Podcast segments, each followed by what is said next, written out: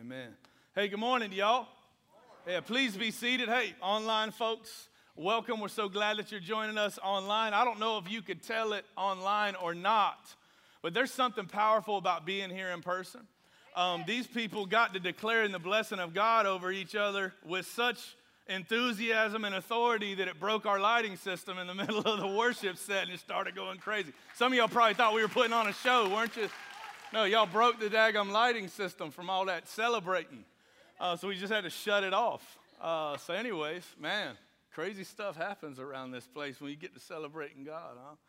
I'm glad that you guys are here. You, um, you may or may not have met this lovely young woman before, but this is Lauren Hill. She is what we call our preschool lead. So she's in our children's department. Yeah, there you go. Uh, she's part of our children's department. Her specific area of responsibility is the preschool world. And um, she's been with us for the better part of about four years. Uh, and uh, Lauren has uh, served faithfully in a variety of different positions, the most uh, known of which has been that role in the preschool department. But over these several years that we have known Lauren, um, we have observed, and she has affirmed, um, that God has been doing a work in her heart uh, in calling her, very possibly, to the foreign mission field, specifically Africa. Um, and so we wanted to test that. Uh, we wanted to give her opportunities to kind of wade out into the water before she just dove out there into the bush. And um, so she's had some opportunities to spend some time with the Overland Mission Team and Jake and Jesse in Africa, with other aspiring missionaries in the bush, living off the land, off the grid, in tents, in huts, going hut to hut, sharing the gospel with people that have never heard it before, husking corn, just as an opportunity to begin to speak life into somebody. And it's been amazing to see where God has brought her up until this point. And um, so she is preparing uh, in August, uh, if, if international travel is still a thing. In August, uh, she'll be headed over to the bush of Africa with the Overland Mission Team uh, for a three-month intensive training that is like Navy SEAL missionary stuff. I'm talking about, like, she will have to learn how to do bush first aid, which, by the way, is not like the first aid kit under your car uh, seat. Um, she will learn how to farm, to live off the land. She's going to learn how to build her own structures. She's going to learn how to share the gospel to unreached people, and they're going to go and do that. And it's going to be an intensive training um, that will be full of theological, doctrinal deposits, that will be full of biblical and worship training as well. Um, but it, it will be three months that will change her life, and she feels called to do that. We affirm as a pastor and elder team that this is a direction that God is calling her in her life. And so I wanted to invite her up here to share a little bit about how in the world she arrived at that conclusion. So tell me about the day that you were sitting on that rock when God began to speak to you and call you into foreign missions. Oh, man. So my first trip was to Ragged Island, Bahamas with uh, the Southards. Um, and Casey had invited me to go on this trip. And we were there just to pour into the families that were there and the kids and everything. Um, and there's this rock that you can go to that's called Lover's Leap. And you could go into it, like go climb up it as long as the tide was out. If the tide was in, you could get stuck on the rock. Um, and so I went wandering one day by myself and just climbed up on this rock. And I was sitting up there and I was just like, okay, God, wherever you want me to go, like I'll go wherever you want to send me. Like I promise I'll go. Um, and it just resonated in me of Isaiah six eight, where it says, and the Lord asked, whom shall I send? And he responds, Lord, send me. Um, and I was like, God, like wherever you want me to be, that's where I want to go. Um, so from there, like when I came back from that trip, like two thousand eighteen, we had a guy named Brad Keller who was from Lake Placid that asked for a team to be able to go to Uganda and Rwanda.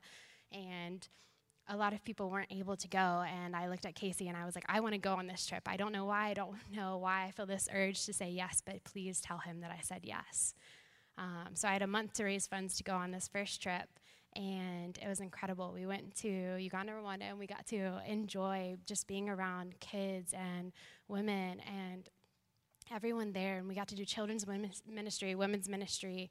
Um, we got to go into the orphanages and just enjoy pouring into these people, but there was something more that I felt like we could be doing. Um, so last year, uh, Dustin and Ansley, they went to go visit Jake and Jesse, and when they got back, Dustin was coming up to me after a staff meeting, and he was like, "Hey, yo, what up, Africa?" Um, and me being like this really pale, albino-looking person, I like looked around the room, and I was like, "Who is this man talking to?" Um, and he was like, "You, I'm talking to you. You're going to be going back to Africa." Um, and what he didn't know is I had actually spent the past year praying about being able to go back. Um, so I had about a month and a half to raise funds to be able to go to this two-week expedition. And when I got there, we hit the ground running, staying in tents.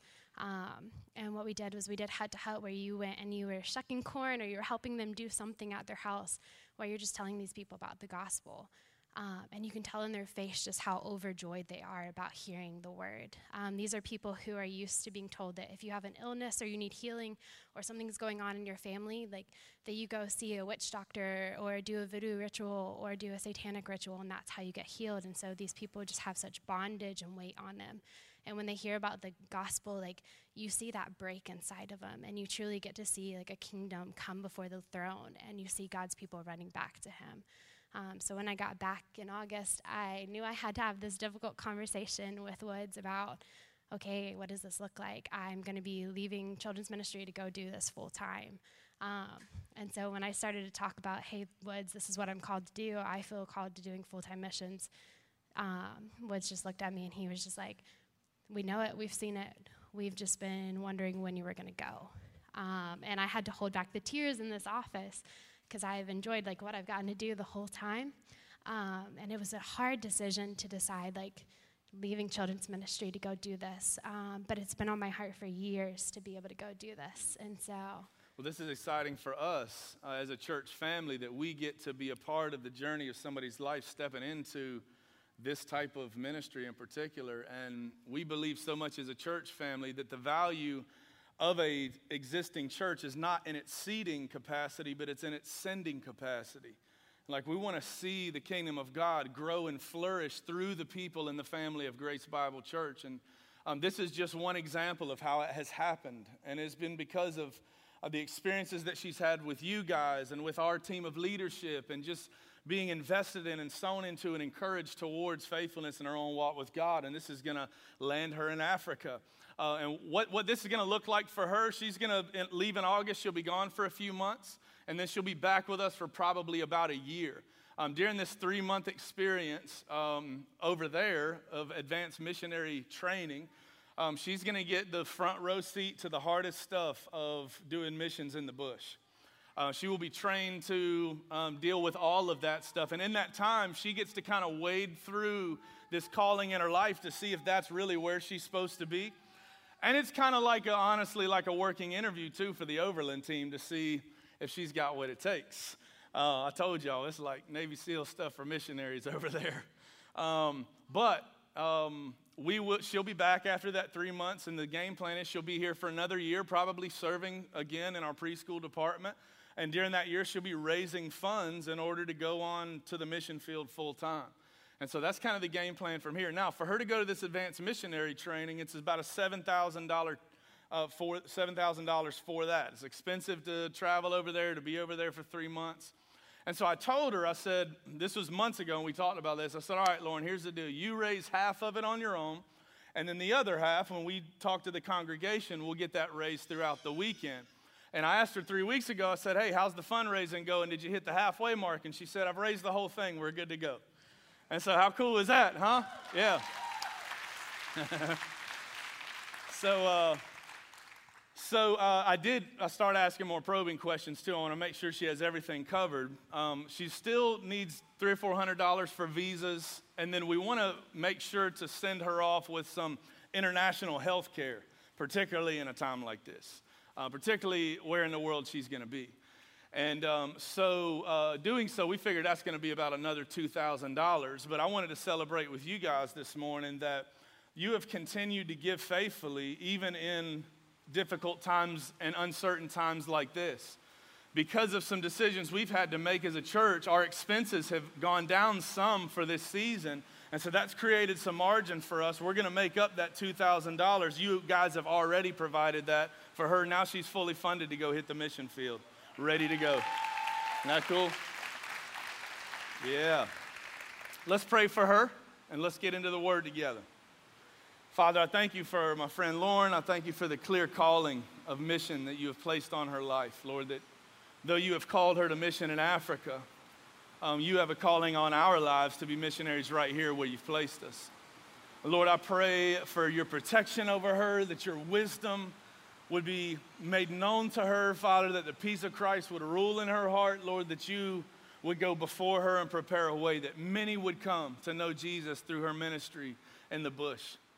Lord, that you would raise up other missionaries around her, that you would build a strong, solid team to continue the legacy that you have left through Overland Mission, uh, not only in Africa, but throughout the world. Thank you for providing for her ahead of time, all the things that she would need before this trip, even financially. And Lord, we commit her over to you as a church family. She's always been yours, but we confess as a group that she is yours for your kingdom and your purpose. In Jesus' name we pray, amen. Please join me in celebrating Lauren. Yeah.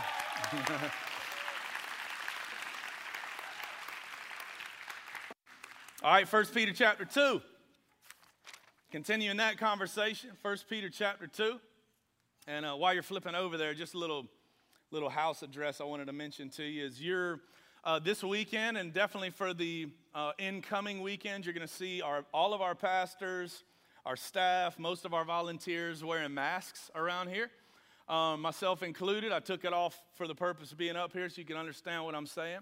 Um, but we just want to make every effort to try to uh, protect our community of believers during a time like this when we know that there is a local uptick of cases of COVID. And uh, I want you to know that I recognize that this is like one of those really hot topic political conversations. Um, And so I want you to also know that we don't make decisions around here based on politics or media or any of that. Uh, we make decisions as a church family based on talking to our local doctors that go to our church, that love Jesus, that love you, uh, to figure out at what pace we should reopen, how we need to respond um, in this in-between season. And, and quite honestly, three or four weeks ago, in talking to some of our local doctors, they're like, yeah, let's start moving towards reopening. Let's keep going in that direction. Um, and two thumbs up. And I called them this week and I said, hey, what's the state of the union? I see a local uptick. I know that there's been a lot of, um, a lot of housed cases at uh, Advent Health, for example. And both of them said, and they were two totally different conversations, that we, we need to encourage um, all of our staff team who's interacting with all these folks to be wear face coverings during this time, and even encourage you guys as a church family to consider doing so in the meantime. Again, I know there's there's a lot of different opinions about that. I'm not I'm not interested in having that discussion with you. I'm just letting you know these are some measures we're going to take to try to protect our church family at large as best as possible. And in my opinion, this is a small, I hate wearing masks, but this is a small sacrifice to make just to be able to be together.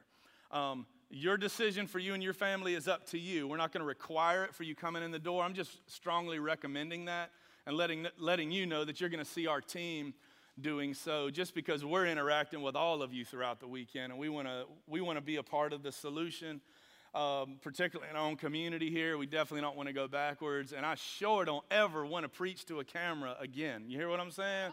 I like people.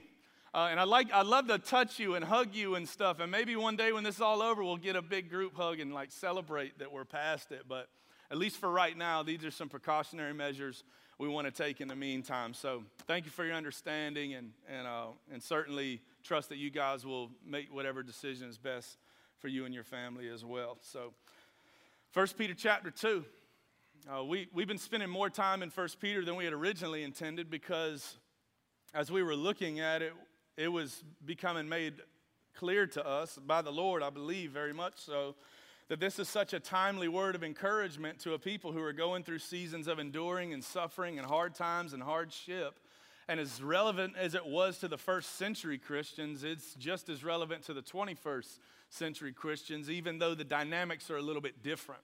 Now, for the sake of time, I'm not going to dive back off into giving you all the historical background. I hope that if you're tuning into this conversation for the first time, you'll go back to the beginning of our First Peter discussion, healing through the hard stuff in chapter one, and then enduring through the hard stuff from chapter two on to where we're at right now, and, and it'll be called that uh, through the end. But just to, just to kind of catch the backdrop of what's going on and why Peter is saying the things that he's saying.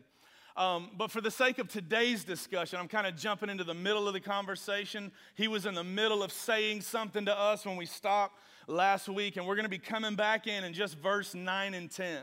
Um, now, in the coming week, starting, we're going to be breaking off uh, more real estate as we go, uh, larger passages of Scripture, larger sections of the conversation. But for now, we've kind of pieced it out, and we're massaging it out just a few verses at a time, because the Apostle Peter is dealing with their new kingdom identity before he starts calling in them into a new way of thinking and a new way of being as a people. And this, this is particularly important as we are studying the book of First Peter, because I can guarantee you over the next some odd weeks, as we're combing through some of the stuff that Peter is saying, many of the things that he has to say to us is going to be wildly offensive to you as a twenty-first century American Christian. For most of you.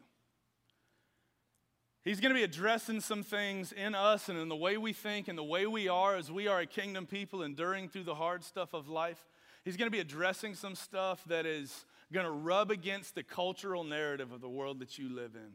And you're going to have to come to a place of deciding whether or not you're going to believe the message of the culture or the timeless message of the Word of God. And it will not be easy, and you will be mad at me, and I can't wait. How exciting.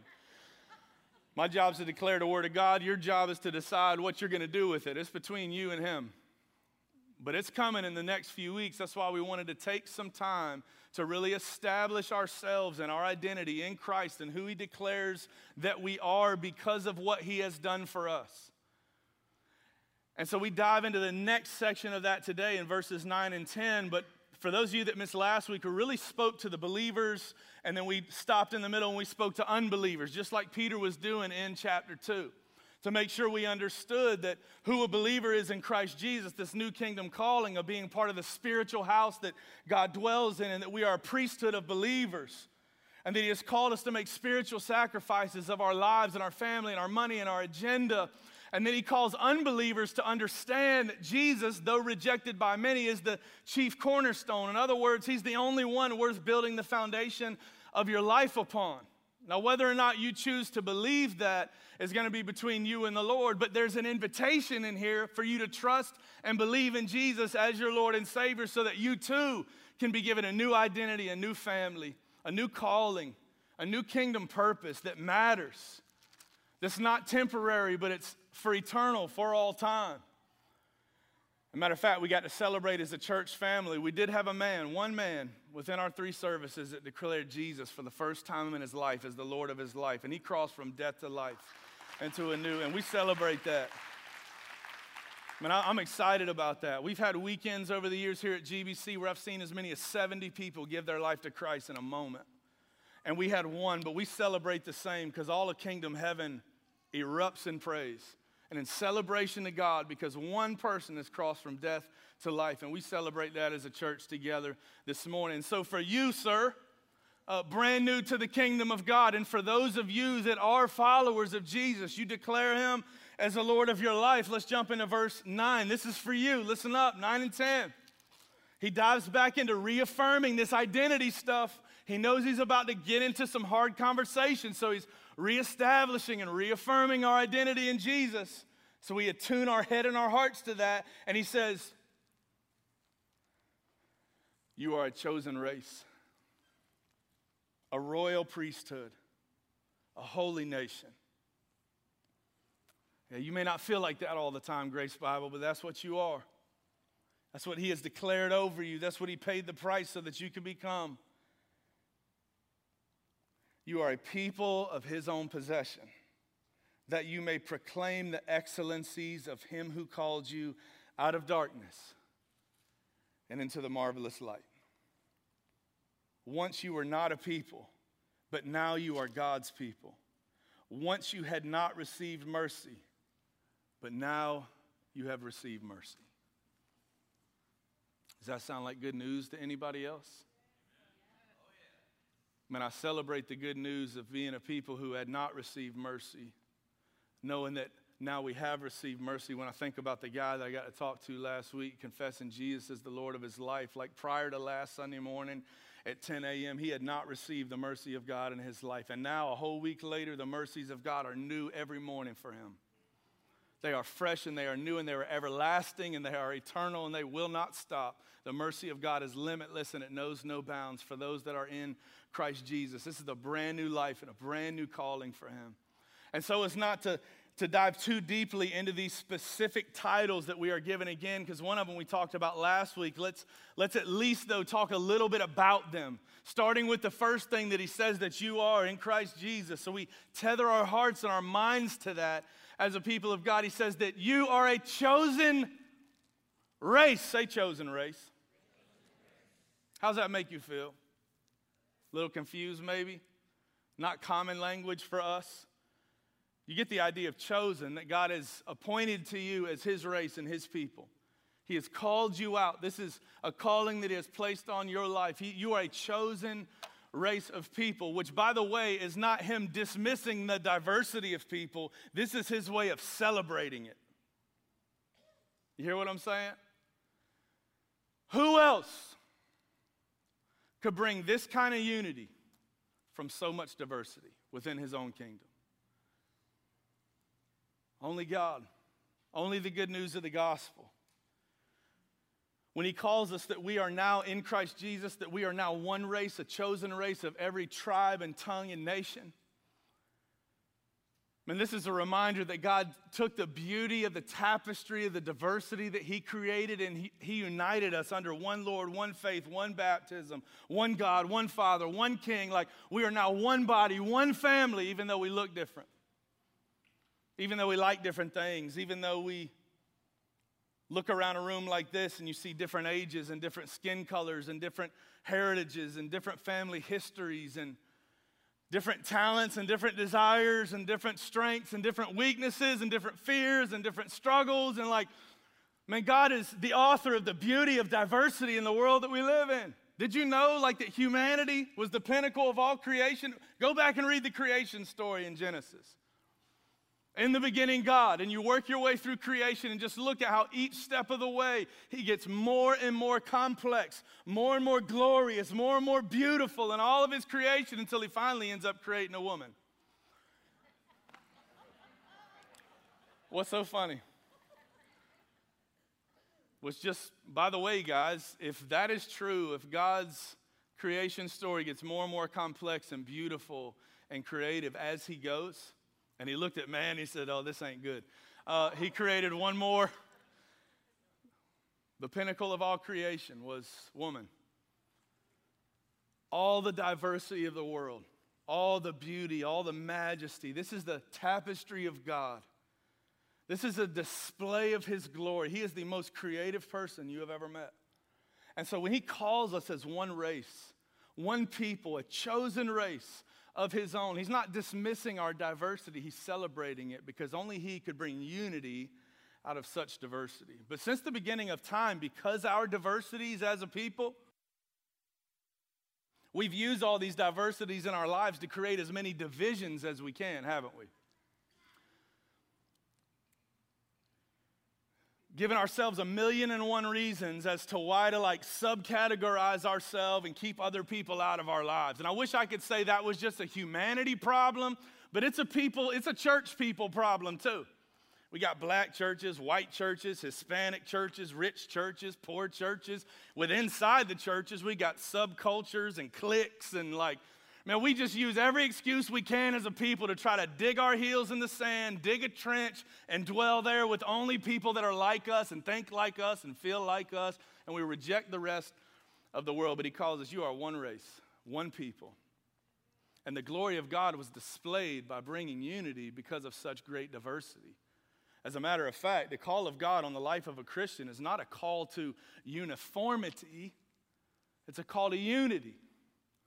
As a matter of fact, the, we know that the call to uniformity is not one of the Word of God. He celebrates our diversity. He brings us together as one body, but he doesn't call us to live in unison, like uniformity. He calls us to live in harmony. We see that in Romans chapter twelve, verse sixteen. When the Apostle Paul declares to Christians, brothers and sisters, I tell you to live in harmony with one another. Say harmony. Harmony. Live in harmony with one another. How many music people in the room? You know the difference between unison and harmony, anybody? Huh? Unison is we're all singing the same note. Harmony is we're all singing different notes in the same key, and it makes something beautiful. Let me give you an example. Try not to ruin it. Hmm. Unison.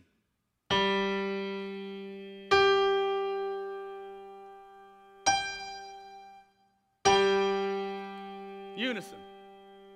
Sounds all right. All the same notes, same key. How many of y'all can sing that note? Sing it out loud. Uh,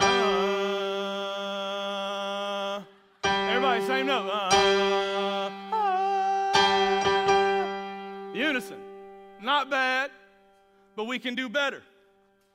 The kingdom of God brings unity out of diversity. He tells us in Romans chapter twelve, verse sixteen, he says, live in harmony with one another.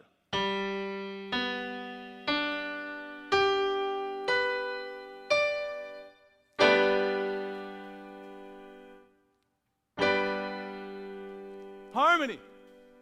Now sing those notes. No, I'm just playing, I know. Hey. Look, y'all couldn't even sing unison right. See the beauty of harmony? All these notes, they're different notes, but they're all in the same key. They're playing together in harmony together. They're on the same page. They're like-minded. They're moving towards the same goal. They're creating the beautiful music of worship to God. Like, this is a beautiful thing. They're not just stray notes doing their own thing. They're doing what God has told them to do together, but yet they embrace the fact that they're all a little bit different from each other, and they celebrate that as one race, one kingdom, one people. We would see the beauty in that, because this is one of the greatest declarations of the glory of God displayed for the world to see, because there is nothing else on planet Earth that can bring that kind of unity out of so much diversity, and is united under the work and the words of Christ Jesus.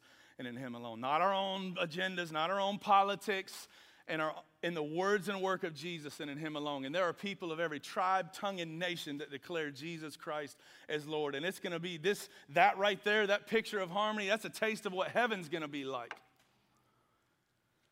There's not going to be socioeconomic statuses. We're not going to build barricades around us racially. Like, we're going to be there celebrating the glory of God for all time, for everybody else that... with everybody else that declared Jesus Christ as Lord while here on earth. One race. And he also calls us, he says that you are also a royal priesthood. We talked a lot about the, the priesthood of believers last week. Let me see how much you remember. Don't disappoint me. The eight thirty service was awful. Okay. They didn't pay attention last week, I could tell. So let me just try y'all. Let me put the pressure on y'all, okay? We talked about the royal priesthood of believers, the holy priesthood of believers last week. Um, we talked about what it meant to be a biblical priest. I taught you a Latin word. The Latin word was pontifex. And what it means to be a priest is to be a what builder? A? All right. Thank you, Shirley. One person was listening. You were here last service, though. You got to practice. Pontif- yeah, the priesthood, we're bridge builders, and we're a priesthood, so we work together to build bridges. Bridges for what? We talked about it last week. Has something to do with our priesthood identity, that as priests, biblical priests, we have a right and we have a responsibility. Our right is the fact that we have what to God? Access to God. Thank you, one person. Man, I tell you what, I am not very good at this job. Out of the well over a thousand people that watched this talk last week, one person has been able to answer each one of these questions. I need to sharpen up my skills a little bit.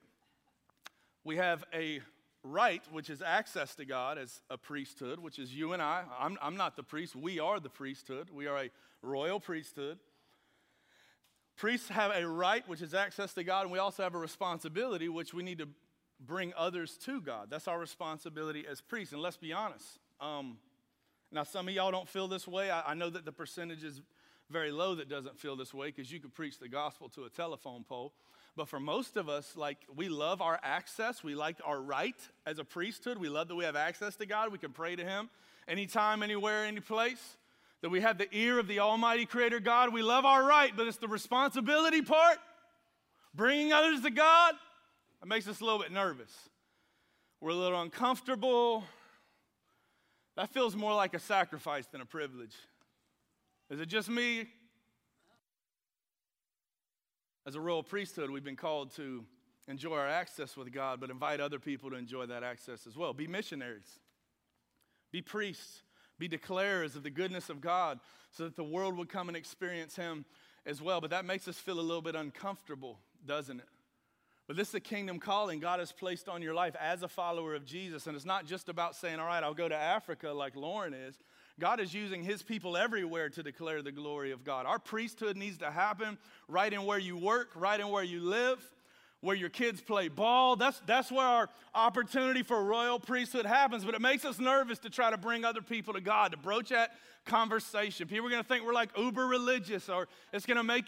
It's going to make them uncomfortable. It might cause tension in our relationship. And I just, I got to quote this for you. One of my favorite quotes of all time, uh, speaking of Africa, actually came from the first pioneer missionary in Africa, and his name was David Livingstone. And this is what he said. He said, if a commission from an earthly king is considered an honor, then how can the commission of a heavenly king be considered a sacrifice?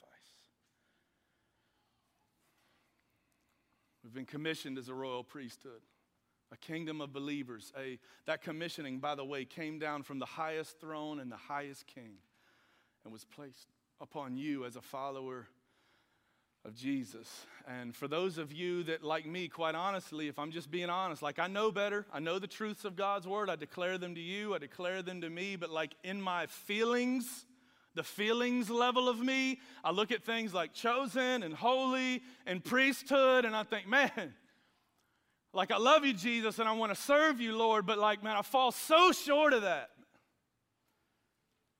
It even feels weird to say that I am those things because I don't feel like those things when I look in the mirror. And that's why he says this next bit to us.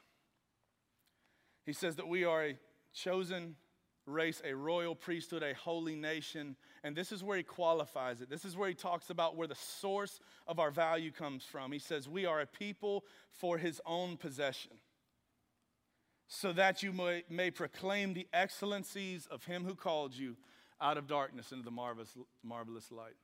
If it's the proclamation part that you're struggling with, of the priesthood of believers, if it's seeing your value within the kingdom of God because you don't feel like you stack up well to chosen or holy or being a priest, even though that's what the Lord says that you are. This is your new identity in Christ. He says, don't forget the simple fact that you are a people of his own possession, so that you can proclaim his excellencies of how you've been called from dark into his marvelous light. Let, let me explain kind of how this works. How many of you in your house Uh, right now probably, or somewhere in your possession, probably jammed back in some storage unit somewhere, you have an object of otherwise zero value, but because of who owns it or who used to own it, it's got tons of value to you.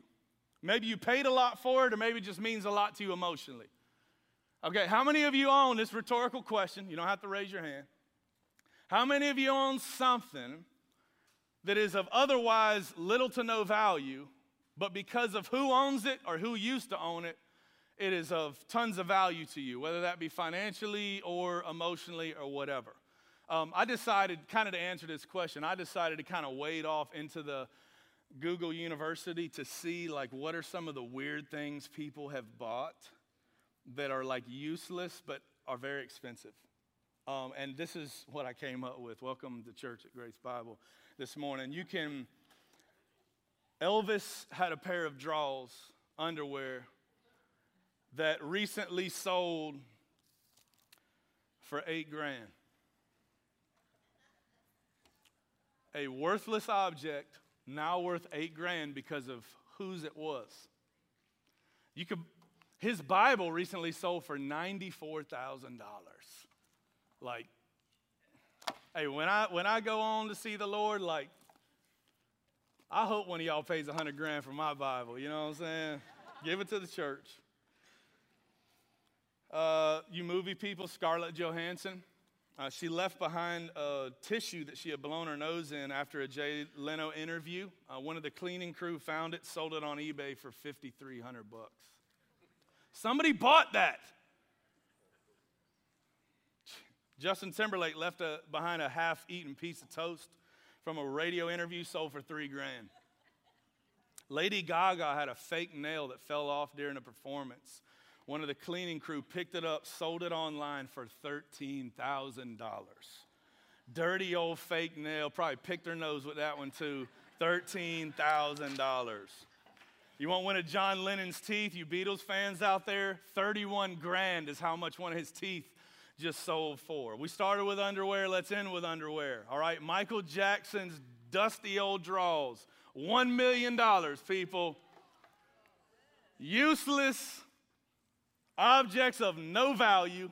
Somebody's dirty underwear going for a million. Why? Because of who, whose it is, who it belongs to. That's what gives it its value. I had a really personal one uh, hit me recently. Um, for the last ten years of my life, I've been carrying around a pocket knife that my grandfather gave me, and I lost it two weeks ago.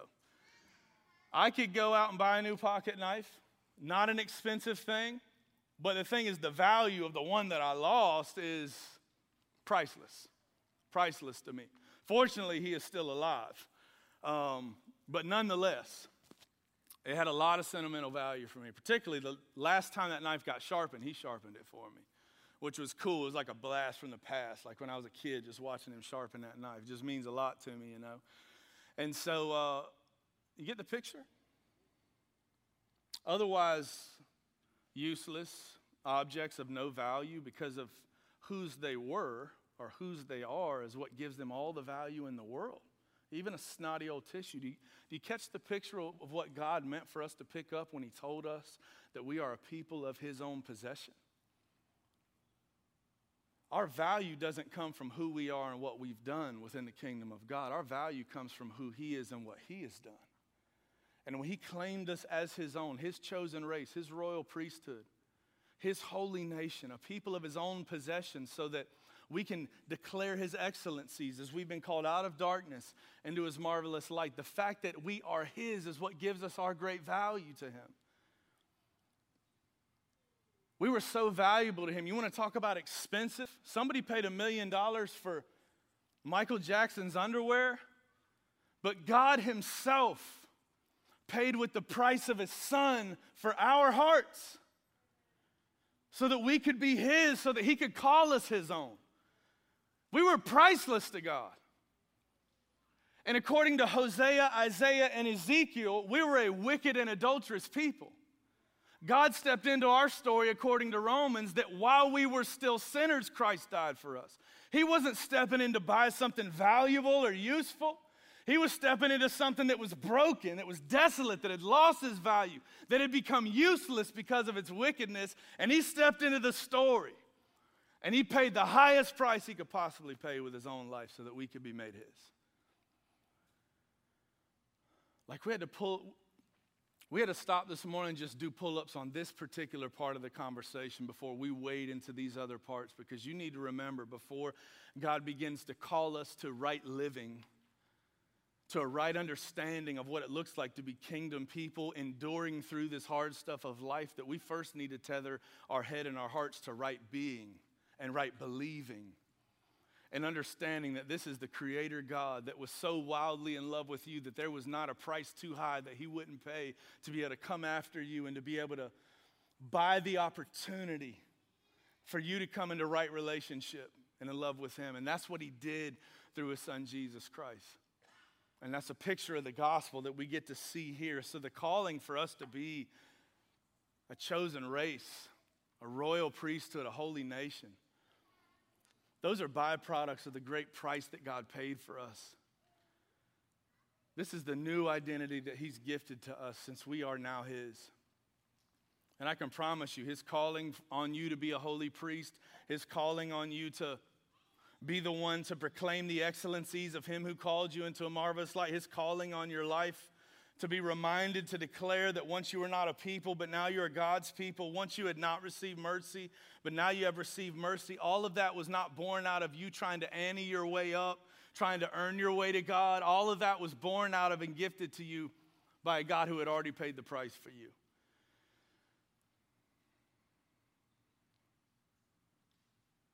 So that we as his people, so thankful and gracious for what he has done for us, might learn to walk in the light that he has offered to us and in the mercy, and extend the same thing to the world around us, invite the world around us to experience him as well. Let me pray for you. Lord, we thank you for your kindness to us, your faithfulness to us. We thank you for